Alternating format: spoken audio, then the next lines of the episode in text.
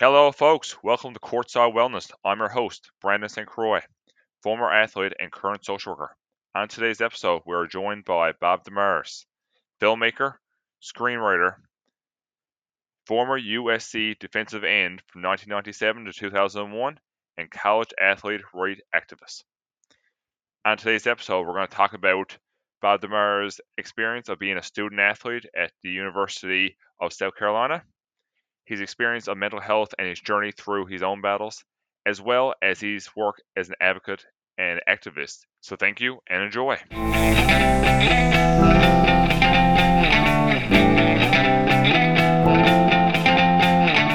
And folks, we're back with Bob DeMars, former USC football player and filmmaker. So Bob, thanks again for joining us on Courtside Wellness. No, thank you for having me on. I'm glad that there's a podcast out here that's merging, you know, both the mental health and the athletic sides of things. Um, you know, uh, you know, we think about athletes being physical performers, but they're at the end of the day mental performers. And when you get pushed to yourself physically, I think there's also some mental elements that break along the way. So, you know, I know I've had some of those experiences myself in college. Um, you know, since making the film, I've learned about a lot of guys that uh, have struggled with some of that aspect as well. And, you know, I think it's difficult for athletes in general to come to terms with even discussing mental health because when you're out there doing these physical feats that, um, and these superhuman things to um, mention something, a deficiency that people misassociate with your identity, it's very difficult for these proud individuals to come to terms with, let alone talk about and be vocal about. So I think it's important to have these types of discussions. For sure. And you've always been a big advocate and big voice for athletes as well, in terms of even before the film came out. You know, talking about your own experience and, you know, knowing other individuals who've experienced similar things. So for you, when did the moment come where you say, okay, this has to be talked about? You know, I think I had to go through some therapy before I could even make the film that I had. Uh, you know, I, everybody's experience is unique and different. And, um, you know, I went to USC uh, you know, I committed before my senior year in high school, and what happened was, um, you know, everybody that loved me got fired three months into my freshman year. So the new coach came in, this guy Paul Hackett, and he basically told me, and I later found out several others because this is just a coaching move that's pretty standard, um, that I wouldn't play for him and I should transfer. Uh, now the problem with that for me was I went to USC for a lot of reasons. I was in the business scholars program um, which 100 you know freshmen get to take business classes as a freshman. Um, you know, I eventually became the first player to ever get in the film school there. Um, so I went to USC for a lot of reasons, and um, you know, turned down other opportunities like Harvard and Stanford. So the thought of transferring, you know, um, I, I, think that might make sense for other athletes that are going to certain schools specifically for football, but I mean, I created a matrix to figure out where I was going to go. Literally, I, I created, uh, you know, all the things I was interested in. I created magnitudes for that. I mean, I literally did calculations to figure out where I was going to end up. And so to hear that at the end of the freshman year, and Hackett basically said, look, uh, you know, I hear you're transferring, which he didn't because I never even thought about it. And he said, well, if you wait to transfer after camp starts in August, then you'll have to sit out that year and an additional two years if you transfer Pac 12 which will leave you with one additional year to play. And I'm like, I'm just being blindsided by this. I'm like, well, I'm not transferring. He said, well, I'm just going to let you know that you're probably not going to play as long as I'm here. And I was like, okay. So I spent the next three years being expendable. And, um, you know, I think someone could just go look at my record and be like, oh, well, this guy didn't play. He wasn't good enough. I mean, I was practice team All American. Uh, part of, unfortunately, being expendable is that – you can go you'll you'll go every snap. So we had camps that were three a days, not even just two a days. Uh, you know, they don't even have two a days these days anymore. Of course, after I graduated, all the rules changed. Uh, but we would have three practices in one day. You get up at five thirty, you practice from six to nine. You get a half hour break, then you go from nine thirty to twelve thirty. You lift weights for forty five minutes, do an ice bath, grab a lunch, back on the field from two thirty to five thirty dinner in the meeting room, watching film from six to 10, uh, and then in bed. And it was 24 days straight, um, including Saturdays and Sundays. And it honestly felt like, um, I mean, it felt like nine months in those, those three and a half weeks. And I was trying to prove myself. And so you'd start with 14 D linemen, and then by day four or five, you'd have, you know, anywhere from five to, to eight and so because I knew all four positions and I was expendable, I was going every snap in practice. Um, scrimmages, I'd go 80 plays in a row, and um, the the first two years I didn't miss a practice. I was one of just a handful of guys, most of who were kickers that weren't really banging heads all day. Um, you know, keep in mind Ed Orgeron, the LSU former LSU head coach, was my D line coach at the time. So imagine getting screamed to him all day while you're out there in 100 degree weather doing three days. Um, you know, as an athlete that they don't really care about, and you're pushing yourself through injuries. And so what happened is the third year of that, which was going into my fourth year at USC, my second to last year, uh, my penultimate year, um, I started waking up in the middle of the night vomiting, and um, I didn't know why, and so I, I was just uncontrolled. I was literally vomiting before I was waking up. It's not like I was waking up sick and then getting sick. Um, the, I was vomiting before I woke up, and uh, I was just constantly. I couldn't stop for weeks on end. So I went to camp 255, five days in. I'm 225. I lost 30 pounds in five days. I'm still practicing. Uh, and I, you know, there's this there's this kind of old adage of when you're an athlete of are you hurt or are you injured? Um, you know, when you go to the training room, if you're making the choice to remove yourself from playing, um, you know, it's it's seen as a sign of weakness, and so I, you know, avoided that at all costs because I don't want to be misjudged. And I remember there was always this. Uh, we, we, we had practices at UC Irvine, and there was always this really elderly like guy in his 90s that we'd see in the in the locker room, and every year because he would swim and he'd go and he'd shower, and I just I don't remember losing consciousness. I just remember this 96 year old guy trying to help me off the floor of the shower, and um, there was just this moment of clarity for me where the irony of the situation whereas I'm supposed to be in the best shape of my life and my prime and here's this guy in the later stage of his life that's helping trying to help me off the shower floor. And so i got dressed and i went into the training room and one of the trainers um, you know before i said anything which i was thankful for at the time she was like your lips are purple. Sit down. Um, and she tried to take my pulse and I, she couldn't get a pulse reading on me. Um, she was a pre-med student she said i had all these telltale signs that i was potentially going into cardiac arrest. Um, they needed to put me on IV fluids. And if you've ever seen those big bags of saline fluid, uh, if you go through like a bag and a half, that means you're dehydrated. You're supposed to take on fluid until you have to pee. Of course, they couldn't have a doctor that could intravenously give me something except for um, this guy, Dr. Taboni, who was an orthopedic surgeon and hadn't put a needle on anybody's arm in 20 years. And so one of my vein collapses. Um, he puts it in the other vein. He's able to get it in there uh, and I went through six bags. They ran out of bags actually. Um, I didn't pee until the next day. Actually, um, I was so severely dehydrated, and the constant vomiting for two weeks had uh, scarred the inside of my esophagus and swelled it up. So my breathing was somewhat labored, but that was just because uh, my air tunnel had closed a little bit. So they sent me to the doctor um, the next day. They put a camera down my throat. They did an endoscopy, and um, you know, just said that they saw scar tissue. So they didn't know. I didn't know that I was basically vomiting because I had given myself form of post traumatic stress by pushing myself through injuries in three days and going every single snap. Um, yeah, everyone else was going through three days too, but I think for me it was just one of these rare circumstances where I was expendable. I was trying to prove myself. You know, when you when you go and you're a scholarship athlete and you're one of the best athletes in your area, you're carrying everybody's hopes and dreams and wishes. And so I was trying not to let everybody down.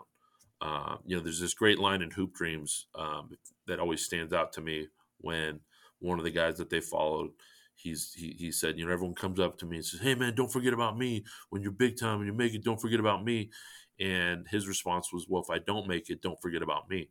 So there's this mental aspect of you're carrying everybody's dreams and wishes, and I don't want to let anyone down.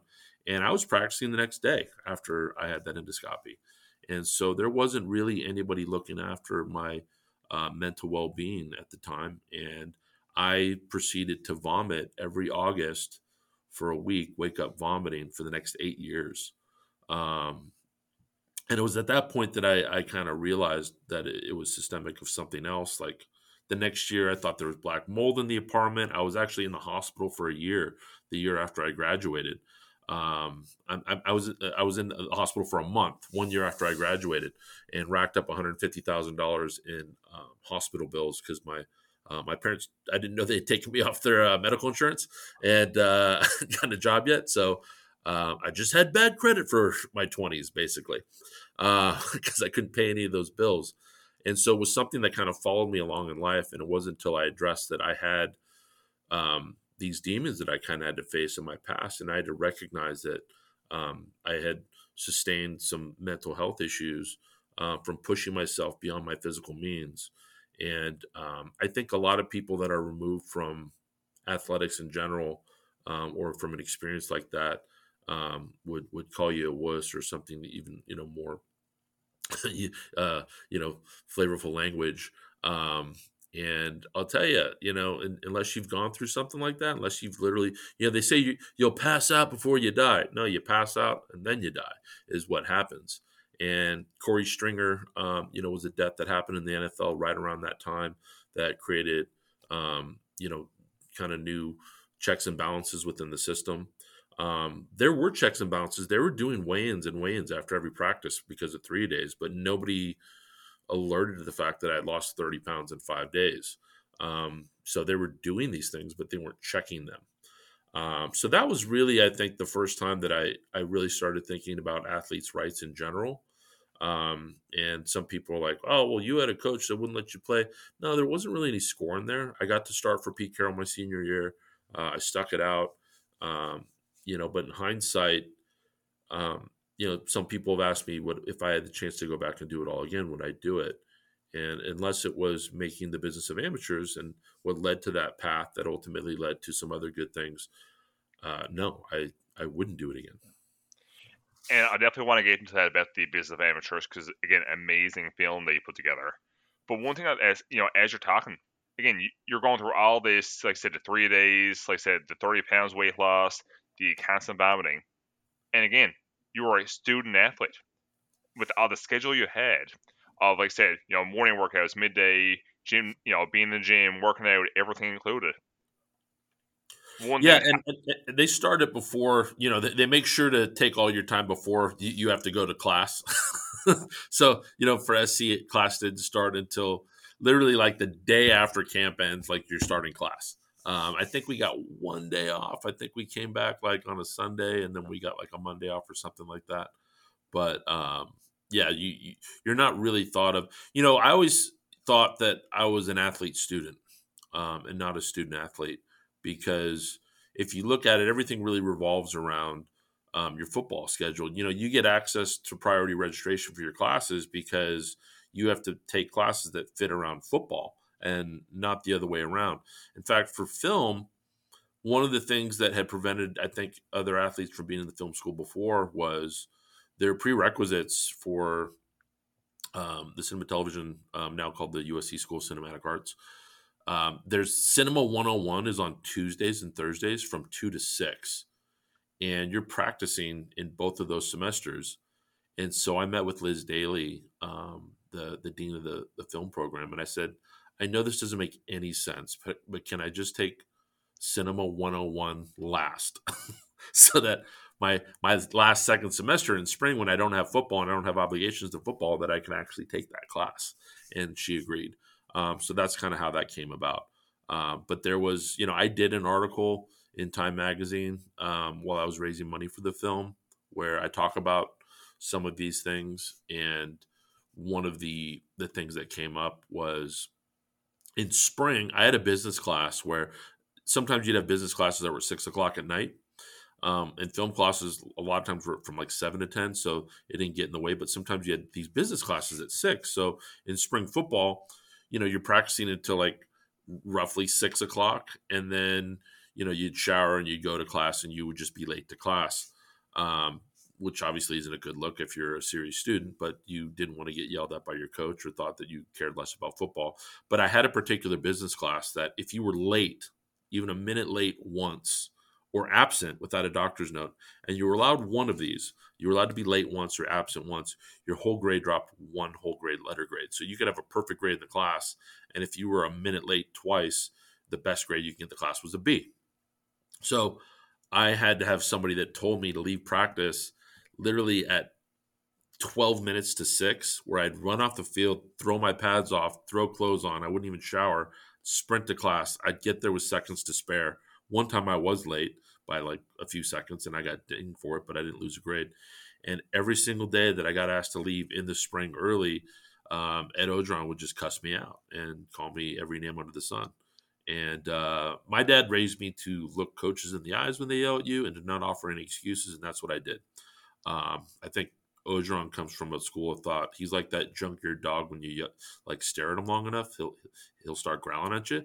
Um, so it, it, worked with every other coach in my life until him.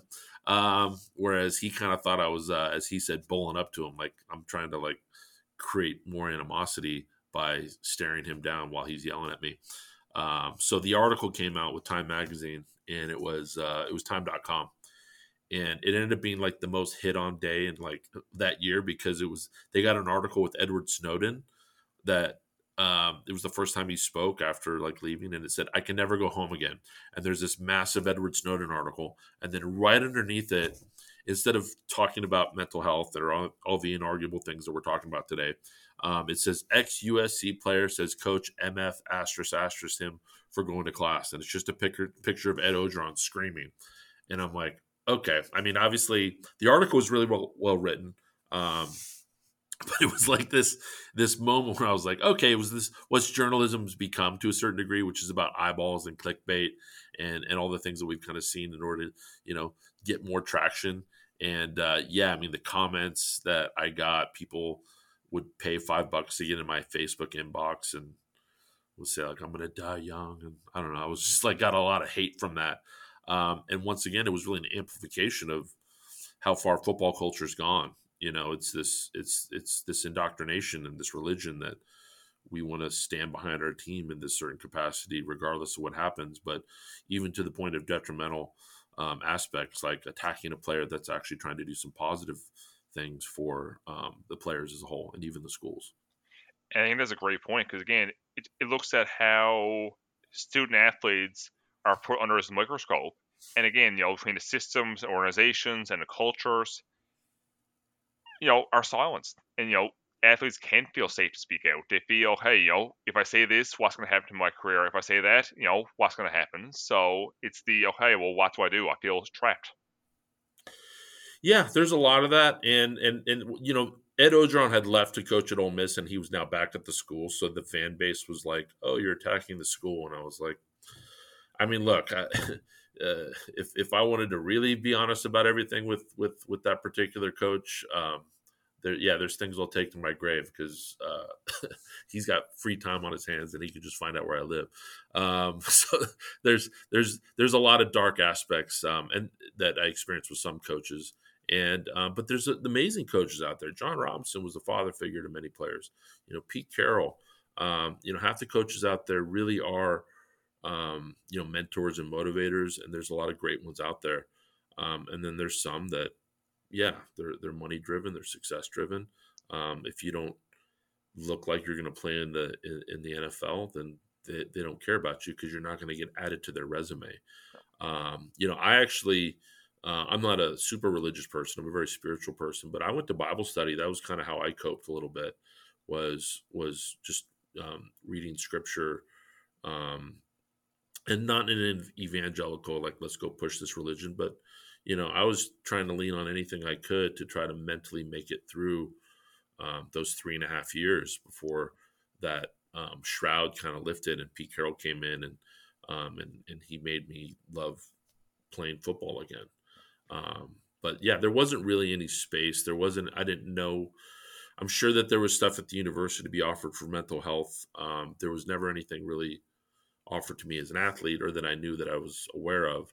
Um, and a lot of these things have now since come into fruition, and we've seen um, these places where, and I still do think that there's a stigma, you know, that that people have uh, about mental health in general. I mean, I talk about my own uh, mental issues in the documentary, not because I really didn't want to, um, for all the reasons that we're talking about, but I know that there's a lot of athletes that struggle with depression and anxiety. and um, and some of it is related to yeah, like uh, the the things that I experienced. You know, there, that was something that I overcame. You know, probably twelve years ago. Uh, but panic disorder, um, I was diagnosed with that about nine years ago, and that stems really from the subconcussive blows. So, what happens is when you're a football player and you you're constantly bashing your head into other players, um, a lot of people think there's kind of this misnomer that oh well, how many concussions did you have? Well, you have these repetitive subconcussive blows. So an average football player is having 900 to 1500 of these subconcussive blows. Um, three days, probably double that, right? Uh, and and over their period of their career, what happens is brain cells, you know, they're unmyelinated, so um, they, they, don't grow back after they die, but they don't die when they're when they're actually shocked um, and you have these subconcussive blows. Uh, but what happens is they they're, they're, traumatized and they eventually die off sooner than they should. And about 13, 14 years later, they harden into what this this tau protein is, which is the telltale sign of chronic traumatic encephalopathy that we see in athletes, and we're only able to really test for it for when they die, although they're working on new things right now to test for it. And for some guys, it turns into ALS, it turns into Parkinson's. Um, for most, it manifests in depression or anxiety. And a lot of these athletes that can't come to terms with um, this mental health struggle that they're that they're dealing with, they self medicate. Uh, so Scott Ross was was my friend who was uh, in the film was the linebacker next to Junior Seau, and he's kind of the thread of the film. You know, we we talk about the money to show the disparity in the gap. We talk about academic integrity, and we talked about the the mental uh, health issues that um, ultimately are these issues that show up down the stream. It's a public bad that's being generated because these guys that can't work down the line and they can't get disability related to their injuries um, because the system's not set up that way. Uh, society's absorbing these costs, and a lot of these guys that um, accidentally take their own life or or deliberately take their own life uh, because they're dealing with these mental issues are systemic of of you know what they endured in football. So I I, I remember I had to I played the film for my dad and you know because I didn't want him to watch the film after it came out and then you know wonder why I didn't share some of the stuff with him. And the reality is I hadn't shared a lot of the stuff with a lot of people. So I was still scared to kind of do it. And my dad called me after he'd watched the film. And I just remember for a couple of months, he'd call me and he, he'd be like, Hey, Bob. And there was this like, this lull and this, this kind of this worry that a parent has about their kids. Um, and I'm like, Dad, look, you gotta, you gotta stop talking to me like crazy. Okay. This is, and I had to really explain to him that, you know, this is something that happens to me. It isn't me. Um, I, I don't have any triggers for, my panic disorder. Uh, a lot of people can have it because they're traumatized, and there could be um, triggers for them, sounds and smells, and you know, like if somebody gets raped, and there's there could be all these things that trigger that. Um, whereas my brain can literally just malfunction, and um, so you know, and I hate the name. It's the panic attack. Like I'm panicking, like things are are difficult, and I'm panicking. I can't take it. Um, and, and what it is is your brain malfunctions, and it's this latent part of the brain where we were basically food for other animals, and it was fight or flight, right? But it's really fight, flight, or freeze. And uh, the best way to kind of describe it, if someone's ever never had one, um, it's very much like a like a bad trip. Like uh, you know, I've smoked weed in my life before, and I don't do it because it creates anxiety. Uh, but you can have basically a bad trip, and uh, imagine your brain. Um, you know, when when somebody has a bad trip or they have a panic disorder, and your brain malfunctions and you lose the ability to think clearly um, and your, your, your thoughts starts racing out of control for me it's a very physical sensation when it happens um, and it's it's one of these things that i honestly thought somebody drugged me i was in a meeting at jeremy renner's company and it was one of these meetings where they're pitching us things and they're we're pitching them things and it's just it's it's this meeting that's going nowhere and I all of a sudden the room got really long, the back of my head got really hot, and um, and I honestly wanted to run out of the room, but I could objectively know that that looked that would look crazy. Uh, so I just kind of wrote it out, and um, and then because that one happened, you know, the more that you have them, the more susceptible you are to have them, and I kept having them, and uh, you know, I got deeper into therapy. I started practicing mindfulness. Uh, I am on a medication that's an SSRI, a low dose that actually uh, keeps them at bay. and uh, it took me years to be able to take that step in order to actually um, become medicated for it. Uh, I do have Xanax that I uh, don't use regularly, but it's nice to know that I have it in case it does happen to me. And um, I've had at least a, probably about a couple dozen of athletes that I played with uh, in high school and college, and some that I don't know that have just reached out that have basically more or less said, I have what you have. And it's this, you know, they're confiding in somebody um, like myself. And that's ultimately why I, like to, I don't mind talking about it now because I don't look like somebody that suffers from a mental disorder. Um, and I can go on live television. I can do these things that might generate panic. Um, and then I am nervous to do like any other individual. Um, but I think by being open and honest and communicating it, it pulls the venom out of it and it allows others to um, talk about it as well. And we've entered this safer space. I, I do think Robin Williams' suicide was a, um, a watershed moment, I think, for society to look at this person that was always so happy and generated so much laughter to have been suffering at such a level. You know, I think people, when they see suicide, they think how selfish. And I have a lot more empathy because I think, man, you know how much pain that person had to be in in order to take that step. And I'm not obviously an advocate for suicide, but I empathize with people um, that have struggled with it to that point. Because unless you've experienced depression uh, or anxiety, um, and I've experienced depression. Um, I experienced it when I was going through kind of discovering why I was vomiting all those years. And I experienced it again when, you know, when I had knee surgery, they put me on um, Percocets. And, uh, you know, the, I had, they had to repair a couple of ligaments in my knee. Um, one that was recent um, that happened because I didn't have the, the PCL posterior cruciate ligament, which I still don't have my other knee. And they put you on all these heavy doses of pain meds, and I got behind the pain, so I had to take a lot of them to catch up on the pain. And coming off of opioids, just in general, barbiturates, opioids, certain things will trigger these moments of depression. And uh, when, when last one it happened to me, like I think four or five years ago, I was like, oh, I remember this. When you're in uh, a depressive cycle, um, just like when you're in a panic attack, you feel like you're never going to get out of it. And it's very hopeless. And you think, this is, I'm stuck like this forever. And it's very painful. And so people toss around, oh, I'm depressed. Well, being depressed about something external is different than depression. You could win the lottery and and have this still have this shroud over your your brain. And um, so I do have empathy for people that have experienced either of these things um, because I've experienced it myself. And I hope by talking about it like I'm on this podcast that someone else might be listening and it might help them.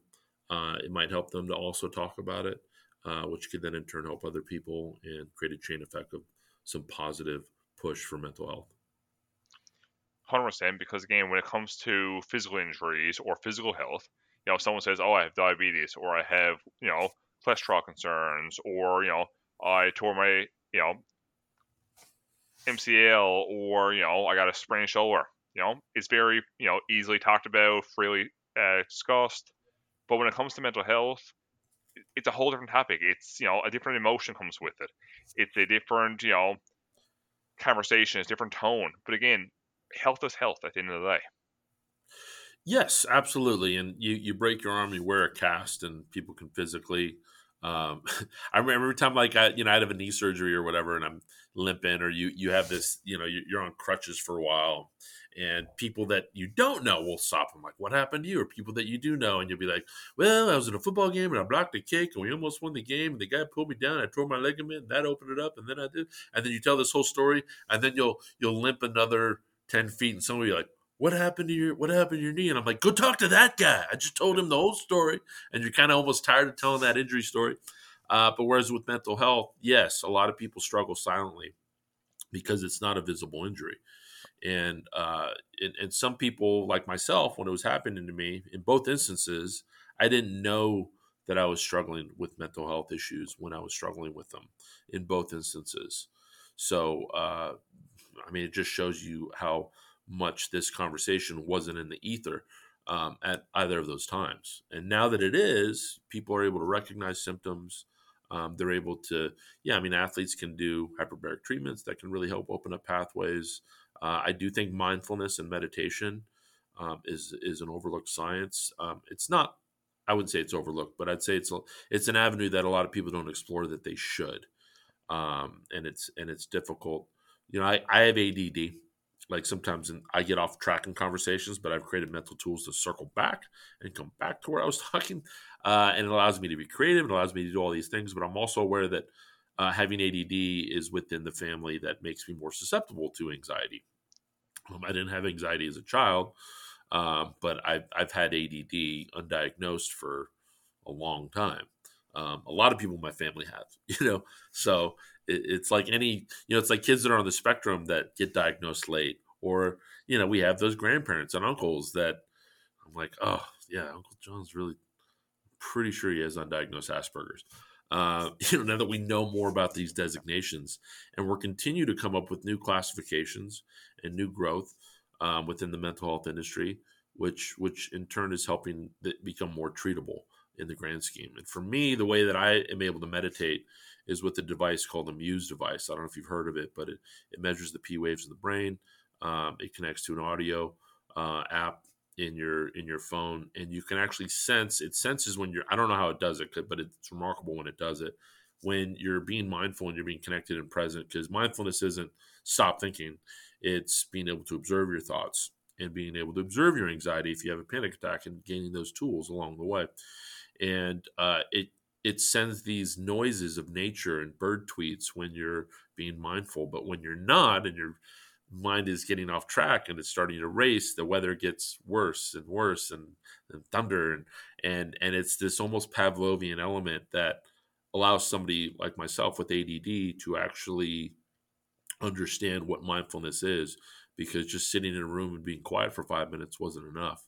And so I needed to utilize a device that, um, which I think is, you know, I don't know if there's any programs out there that, you know, I'm not sponsored by the Muse device or anything like that, um, and I mean, this is technology that would have cost tens of thousands of dollars a couple of decades ago, and now it's it's 150 bucks, you know. And and so you know, there's there's kids out there that aren't even athletes that, uh, you know, uh, I'm an educator and I work with a lot of kids, and and I'm, you know, invite them to come in and try this device and or talk to the parents about it. Uh, I'm not trying to sell anything. I'm just trying to help people, and um, mainly because I know how it helped me and how it can potentially help others. So there's great forms of technology uh, beyond just the education and the awareness that's out there now. Yep. And that's a great point because again, you know, the way coping is, you know, currently compared to what it was, like I said, you know, from 1996 to 2001, you were a student athlete with USC, and you talked about, like I said, you know, what coping was or what services were back then. And even I remember you talked about, you know, in terms of when the uh, business of amateurs came out, you know, what coping looked like for yourself and for your friend uh, Scott Ross. Like I said, and would you say that was a big you know inspiration for the film? Yeah, Scott was a guy that. Um, so I, I had a buddy, um, you know, graduated USC in the '80s, and um, he, he he bought a place in Brentwood. I was basically Kato Kaelin um, to this guy. I mean, he didn't murder him; he was an OJ. But uh, I was the I was lucky to stay at this house in, in Brentwood for as a roommate for eight years. That didn't charge me some you know crazy rent um, and allowed me to take some of the risks I was taking, including making this film. Uh, you know, a very good friend of mine, and he knew Scott Ross. I had only heard the legend of Scott Ross, or you know, seen him on the walls over the years and throughout you know the other Americans that were plastered along USC. And, you know, he was 39 years old. He was diagnosed with dementia at 39. You know, he had lost his job. And, um, you know, I think a lot of people point to Scott Ross and be like, oh, well, he had problems with alcohol. And of course he did. But um, I'll tell you, when we shot the film, when we went out there, we were supposed to meet him at 8 a.m. Uh, in Texas and kind of middle South Texas. And he was late and it was nine and it was 10 it's eleven thirty, and I'm calling him. I'm like, dude. And finally, shows up like twelve fifteen. You know, like four hours late. And I mean, I had flown myself and my cinematographer and editor, who also shoots with us. And uh, I'm like, oh my gosh, like, what are we doing here? And if you know Scott, Scott was very out of sorts and very hit or miss on days you were talking to him, and days where he would have conspiracies and talk about crazy things, and days where he would I mean, he, he'd answer the phone.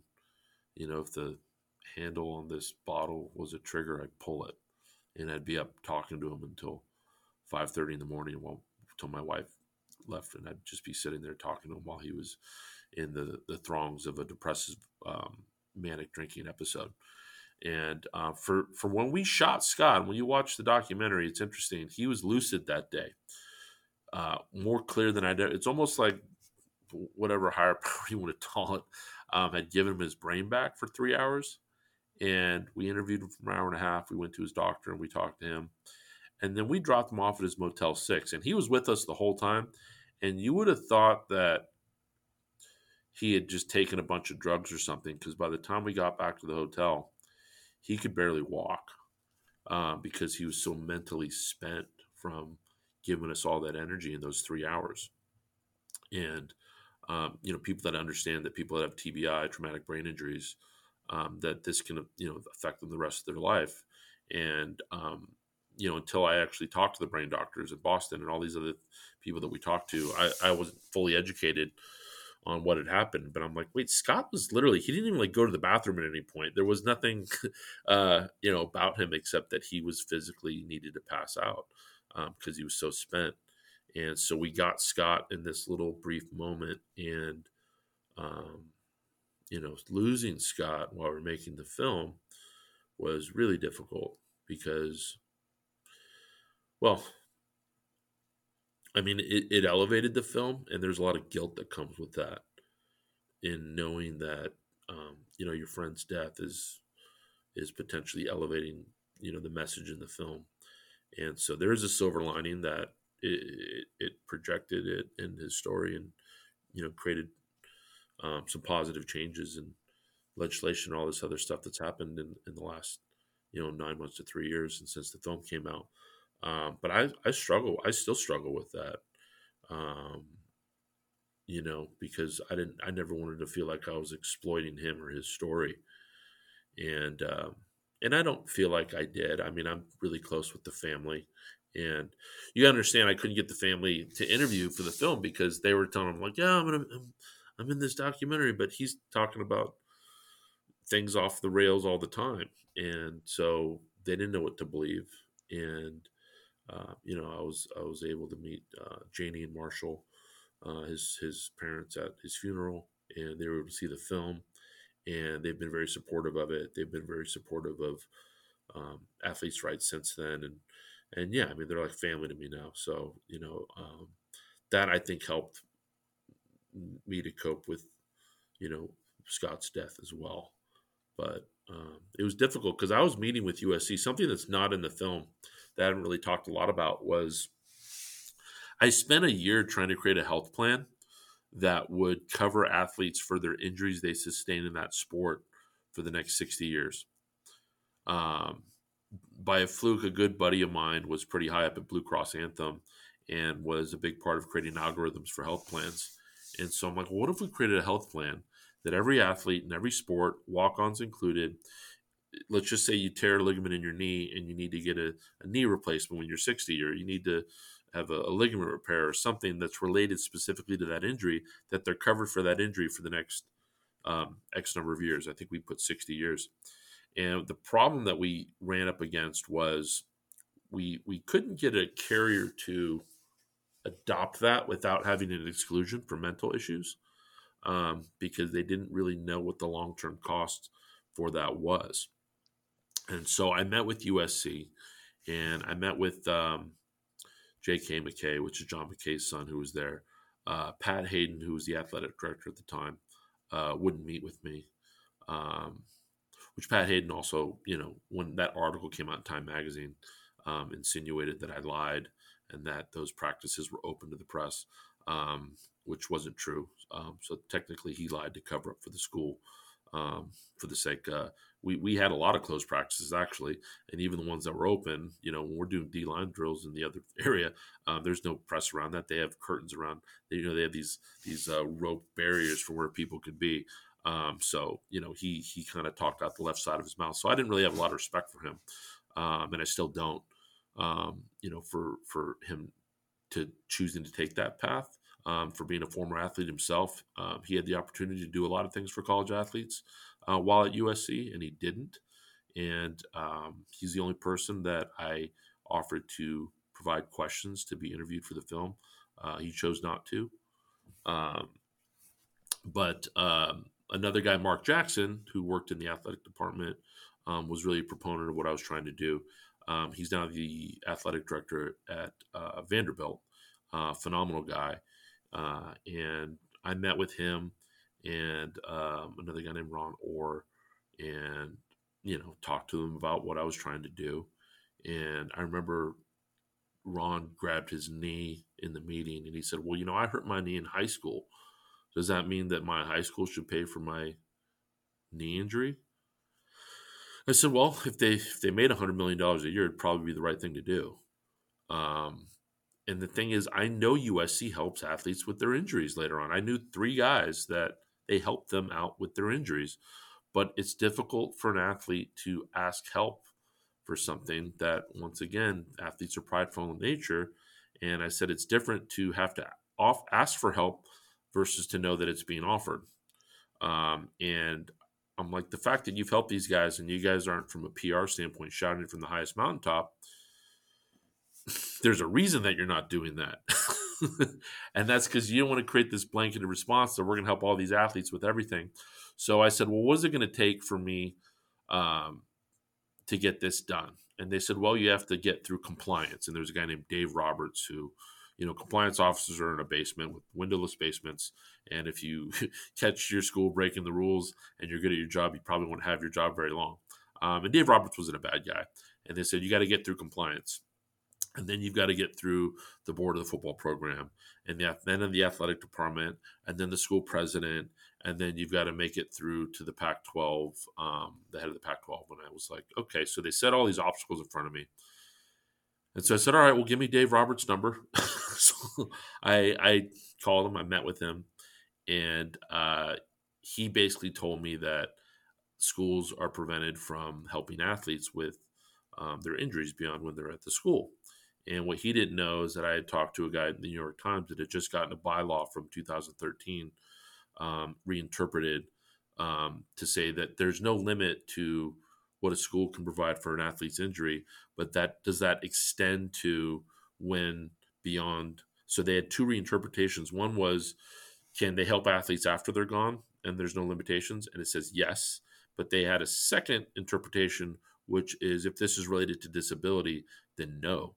And so um, I met with Dave, and then what happened was in the meeting that I originally had with USC, um, you know, J.K. McKay, um, seemed like a really nice guy. He's like, well, you know, does Scott need our help? You know, and I said, well, yeah, you know, he he needs medication and he has to get copays on his meetings with with his doctors in order to even get the prescription that he needs in order to stay even, and he can't afford those copays. Um, and then a few weeks later, Scott died, and I was really bitter about it. Um, because I was trying to honestly, you know, it was the only subjective thing that I did in making the film was I I had a plan that if I could create this health plan and get USC to be the first one to do it, then other schools would be forced to do it for the sake of competition. Because when they tell these parents, we're going to take care of your kid, we're going to give them an education, and if they're hurt, we're going to be there for them, and these promises that are made in living rooms throughout the country, that USC would get this great recruiting edge that other schools would be forced to ultimately do. Um, and it's how this bill that ultimately got passed with NIL. Um, the fastest way to change the system. I mean, there's lots of ways. There's legislation, there's litigation, there's unionization. Um, yeah, athletes could just be enlightened and, and, protest and do it, but by the time they're light, they're out the door. Um, but competition is the fastest way to do it. So the NIL bill that passed in California, um, that the was written, you know, by the National Collegiate Players Association, uh, which I'm on the oversight committee for, and then other states, and then eventually got to the Supreme Court this last year. Um, was kind of how it matriculated into that. So my initial reasoning was competition. You know, I learned it from Andy Schwartz, the sports economist that was in the film, who's just a genius. And uh, I'm like, okay, I'm gonna get, I'm gonna get to make USC the hero in this film. Um, ultimately, UCLA ended up being the hero in the film because we had Ed O'Bannon and we had Ramogi Huma, Ramogi Huma, uh, linebacker from um, the 90s, uh, about a year older than me, that started the National Collegiate Players Association and has really become the voice of all this movement. And I give him as much credit as I possibly can um, in, the, in all of this. And um, so, yeah, I still think that health plan is not a bad idea. Uh, I do think that that would be a great thing. Um, and and you know force schools to not force but i guess force them because they're not doing it um, you know to they, they have the money to do that I mean, the plan that we generated, we figured it would cost about one to three million dollars a year for the policy to cover, you know, like fifteen hundred athletes for the injuries sustained in the sport that year for the next sixty years. So we we created an algorithm. We just never got an insurance company to adopt it without that exclusion, and ultimately, um, I lost hope in USC doing something after Scott Ross died. And you know, making the film, the hardest thing in making the film was how do I reconcile that I'm very proud of what I've accomplished as a college athlete? Uh, I'm proud of being a Trojan. I'm proud of all the things that I, I've gone through and worked through, um, and my teammates and camaraderie and all these great positive things that comes with being an athlete. And how do I reconcile that with all these things that I'm trying to do and this criticism um, that I have about schools, including my own? And uh, Chris, Kirsten Heckstrom, who's in the film, who was a rower from Berkeley that wrote a white paper. Um, and she put it so poignantly. She's like, well, this is what we do with things that we care about with our friends and our family and our loved ones is, is we push them to be better. And um, I've probably restated that a hundred times since making that. It was such an enlightening moment for me um, in making the film that was like, yeah, I'm not, I can push my school to be better. And that doesn't take away from the fact that I can still love my school and I can still be proud of what I did as a college athlete. And it's true because again, it's easy to say, "Oh, well, it's okay, it's good enough," but again, you know, anything we, we truly care about, we want to see improve. Exactly, exactly, and and I think you know the, there's been a lot of strides that have been made, and uh, you know, go to National Collegiate Players Association, National National College Players Association, um, NCPAnow.org you know if you're going to donate to any nonprofit that's a true nonprofit that's out there looking out for college athletes rights you're not going to find a better organization to donate to. Um, and they are still pushing. People think that it ends at NIL um, but you know there's there's athletes that are being sexually abused um, that are being physically abused.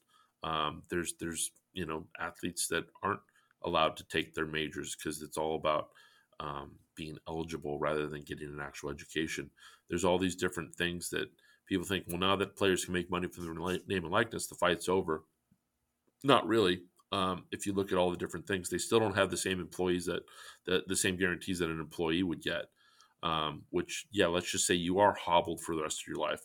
You know that there is a disability to take care of these guys, um, and I met several along the way that can't work um, because of deficiencies um, their traumatic brain injuries. Um, and there's there's not really any recourse for those guys, unfortunately. And there still needs to be a push for more of these different things that don't exist yet. And in terms of, you know, making a film, seeing the changes has happened, what would you say is one of the, you know, next steps you look to see change for student athletes and for their overall well being? You know, I think it, it, it, takes at the end of the day, it's getting the fans to. Uh, unfortunately, I've, I've I've always thought that it would take something really bad to happen for people to see just how bad it can be, um, and I hope it doesn't get to that point. I think I think fan culture has to change a little bit. In in in that's why I say I feel like it's almost unfortunate that it's like something bad has to happen for fans to realize just how much some of these athletes have been pushed to the brink um, in terms of mental health and physicality. Um, you know, we, we saw what happened at, you know, um, you know, with, with the doctor at um, it's Michigan State, right? Or was it Michigan? It's Michigan State. I didn't want to say the wrong school. I was pretty sure it was Michigan State. Um, I mean, we saw with the with the doctor for the general population at USC. Um, you know, we're, we're, we're you're seeing people that have been abused in different capacities. And so I think bringing this awareness to the forefront has helped create more positive change because of that. Um, you know, I do hope athletes can at some point get the same rights that an employee gets so that if they don't have the ability to work down the line, that they're covered from that. You know, they give up so much from a time commitment standpoint um, to provide for this entertainment, and and the trade off of a free education is is um, is fantastic. It's just at the end of the day, with the amount of money that's being made, um, the fact that some of these protections aren't just a given and put in place is ridiculous. So I think creating a fund for, for players that need disability help um, is a major step that has to take place that hasn't yet. And the fact that it doesn't just kind of sickens me, you know, because right now, if you look at NIL, all these schools that were pushing back against it, the irony is schools are making more money than ever because now they can broker these deals. We were actually trying to, you know, prevent that from happening, but schools are taking 30% now on some of these deals. They're making more money uh, from this sponsorship in house than they would have otherwise. Um, so they're having their cake and eating it too. And uh, I don't think that schools are going to do the right thing. Unfortunately, um, I think it was Upton Sinclair. Um, I forget what essay it was, but he said you can't count on a man to do the right thing when their salary depends on them to not do the right thing. Um, and I'm paraphrasing that, but uh, I think that that's really kind of shows where the state of it is. You know, we know where the money's going. Uh, we know the gold plating that's happening with, you know, the spending of and the hiring and all of that. And the institution needs to take control of um, the athletic department because the athletic department is not going to do it because they want to spend the money um, on other things, and that includes getting more valuable recruits rather than taking care of these guys that are putting their mental health and their well-being on the line. Great point there for sure. And before we get to our rapid questions, how can people uh, watch the business of amateur? Because I know, again, I watched it back in 2016 when it first came out, but how can people find that today? Uh, it's on right now. It's on Amazon Prime. It has been for a little while. That's probably the easiest. It's, it's free to watch. Um, I don't really care, you know, in terms of how the money, uh, whether it gets spent or not. It's on iTunes. It's on any platform that you can download if you want to, own it. Um, I think there's some DVDs out there. People want to uh, look for them on Amazon. I think they're harder to get now. Uh, some Blu-rays and whatnot. Uh, but Amazon Prime is probably the best way to do it.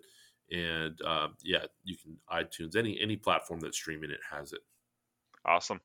And like I said, I always go through three rapid questions with individuals, and it's more so kind of just get you know people's quick thoughts on it. So, in your opinion, what makes a well athlete?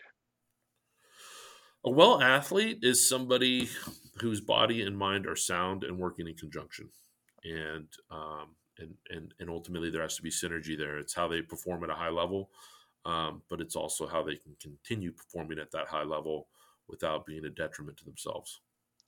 Awesome. You know, I love that connection between, like I said, the body and the mind. Again, you know, one can't work without the other. What's one word of advice you wish you could give your younger self? wow. That's a good question. Uh, I, I think um, continue to stay healthy because what happens, you know, what happened for me was I, I pushed myself physically so much that – I I didn't want to work out for a while. It wasn't until I found out a healthy way to work out um, and got back into it. And when you take enough time off, it gets harder. And you know, it, it just you, you know your long term health can be determined by what you do in the short. You know, when you're when you're younger. And so I think if I can go back in my 20s and maintain kind of that physical fitness that I had in my late 20s rather than, you know, just having an aversion to wanting to to work out in a healthy way because I was so used to having to push myself to where it wasn't enjoyable, and uh, being physically healthy is a, a component of being mentally healthy. You know, and and they, you know, it, it really is a possible mental affect that takes place when you're physically healthy. Yeah, so true. And what currently brings you peace? My family. You know, I'll tell you, taking on the role of being a father is is the best role that I've ever had um, you know, being an educator, being a filmmaker, being a football player. You know, it's just one of these. When you have kids, they tell you, "Oh, it's a love you've never known," and it is that, and it's what I thought it would be, but it's a worry that you've never known. and you you worry if they're going to be walking and choking on things and you know being able to get out of diapers and making friends and then now eventually you know are they going to get into the college they want to get into? Are they going to have a great family? Are they going to be happy there? And it's it's one of those worries that never goes away. And um, it's something i'm thankful for because i have such a deep connection to my kids and my wife and my family. And uh, it's what i look forward to every day and it's what motivates me in everything i do in my life. Awesome. You know, I say, I love that answer. Because again, you know, it's something that you know is yours, and especially you know all the roles you have had. Again, that would be you know the top one for sure. Bob, I want to thank you again for coming on. You know, talking about your story, your journey, and your experience. Again, it's great to see it. The film I remember again seeing it back in 2016 in Chicago, Illinois. Uh, I think that was the launch of it back then, actually, and you know, great to see you know what you've done and you know using your voice to help the masses. No, well, my pleasure, and thank you for having me on, and thank you for creating a platform for something like this. I really appreciate it. Awesome, thank you, folks. If you enjoyed today's episode and want to check out other episodes, check us out on Spotify, Apple, Audible, and Podbean. You can also follow us on social media at Wellness Athletic Services on Facebook and Instagram. If you have any questions or ideas for the show, feel free to email us at wellnessathleticservices at gmail.com. Thank you and stay well.